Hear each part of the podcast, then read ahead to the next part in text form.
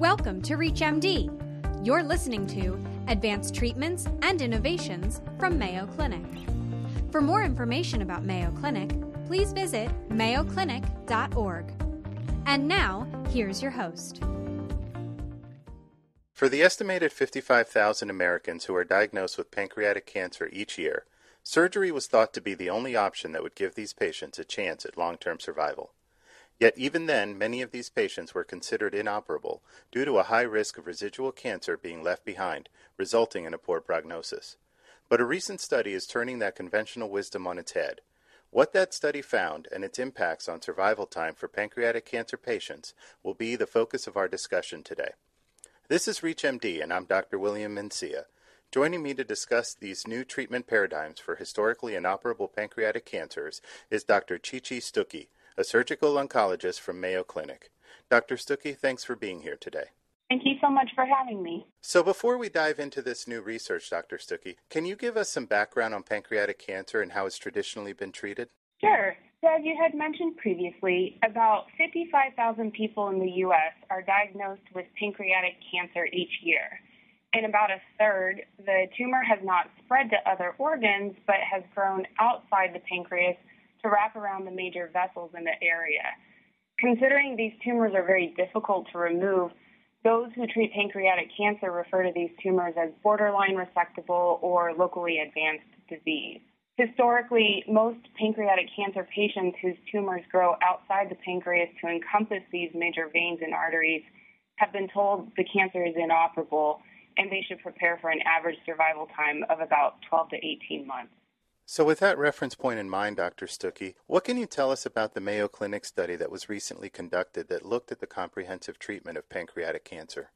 The Mayo Clinic recently published a study in the Annals of Surgery that reported findings on our experience using a pre surgery treatment plan with the goal of extending life years beyond that average survival time of 12 to 18 months. The study included 194 Mayo Clinic patients with borderline resectable or locally advanced pancreas cancer who received chemotherapy first, followed by radiation, and then surgery.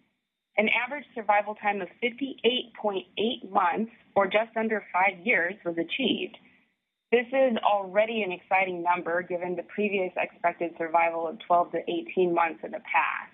The key takeaway from the study was that patients with three specific factors had significantly longer survival times than those who did not. So, what were those factors? Number one, receiving extended chemotherapy before surgery, meaning the more cycles they had, the longer the survival. Number two, having a CA19-9, which is a tumor marker that fell to a normal level after receiving the chemotherapy. And number three, once the tumor was surgically removed and the pathologist looked at it under the microscope, the cancer was found to be all or mostly dead. So, in other words, the tumor had a complete or near complete response to that treatment. What is the significance then of achieving all three of these factors? Again, that's extended chemotherapy before surgery, uh, a negative CA19-9, and a complete or near complete response to treatment um, versus potentially having two factors? And what does that mean in terms of how we approach treatment? This is a really important question. What Mayo found was that the more of these three factors patients had, the better they did. So, for example, 29% of the patients had achieved all three factors once their surgery was complete. And their median survival time has not yet been calculated because more than half are still alive. An additional 29% had two factors achieved, and their median survival time was 58.6 months, so almost that five years. And because these three factors were all related to chemotherapy and the tumor's response to chemotherapy, it may be possible for us to help many more patients achieve a longer survival by adjusting their chemotherapy before surgery so that we can better tailor our treatments to what will result in a greater response. For those just joining us, this is ReachMD, and I'm Dr. William Mencia. And here with me today is Dr. Chee-Chee Stucky, who's sharing results from a recent Mayo Clinic study following patients with historically inoperable pancreatic cancers. So, Dr. Stucky, earlier you explained that patients who received chemotherapy followed by radiation and surgery saw much improved survival rates. But were any new surgical techniques also used in conjunction with this treatment path? As a matter of fact, there were some new surgical techniques used during this study. In the past, the patients who had borderline resectable or locally advanced disease were told that the major vessels surrounded by the tumor were not able to be removed. However, during this study, the surgeons took a more aggressive approach, meaning that when there was evidence that the tumor was responding well to chemotherapy, the surgeons actually removed the vessels along with the tumor and then reconstructed those vessels. So, this is something that only a handful of cancer centers in the nation are currently doing, and obviously should be done only when appropriate from a cancer standpoint, as well as only with the most experienced surgeons in order to get the best outcomes. And knowing what you do now from the ongoing results of this study, has your approach to pancreatic cancer care uh, and patient counseling changed? So, Mayo has the approach of using upfront chemotherapy followed by radiation and surgery as our standard first line attack for pancreas cancer.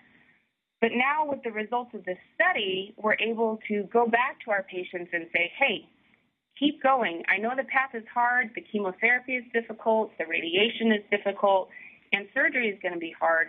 But ultimately, we can provide more hope during this time that the end result may be really useful. That being said, we recognize the fact that the standard approach doesn't necessarily work for everyone. So ultimately, we want to offer surgery as the final step of treatment, but we also want to make sure that we're not doing something for the patient that's not indicated as far as their cancer care is concerned.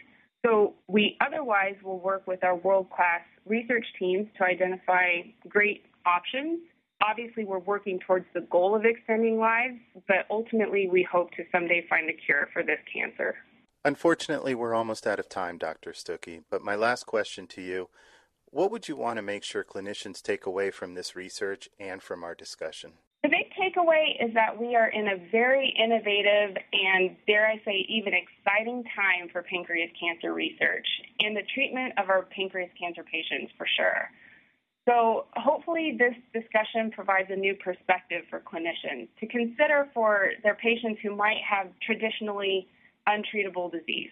Our goal at Mayo Clinic is to treat pancreas cancer aggressively, but also to consider each patient on an individual basis and tailor their care accordingly. And we can only do that by working very closely with our referring provider colleagues to ensure our patients get the best treatment options for them. Well, it's more than a little encouraging to hear that there may be new hope on the horizon for our patients with pancreatic cancer, and I look forward to seeing how these new findings play out in clinical practice over time.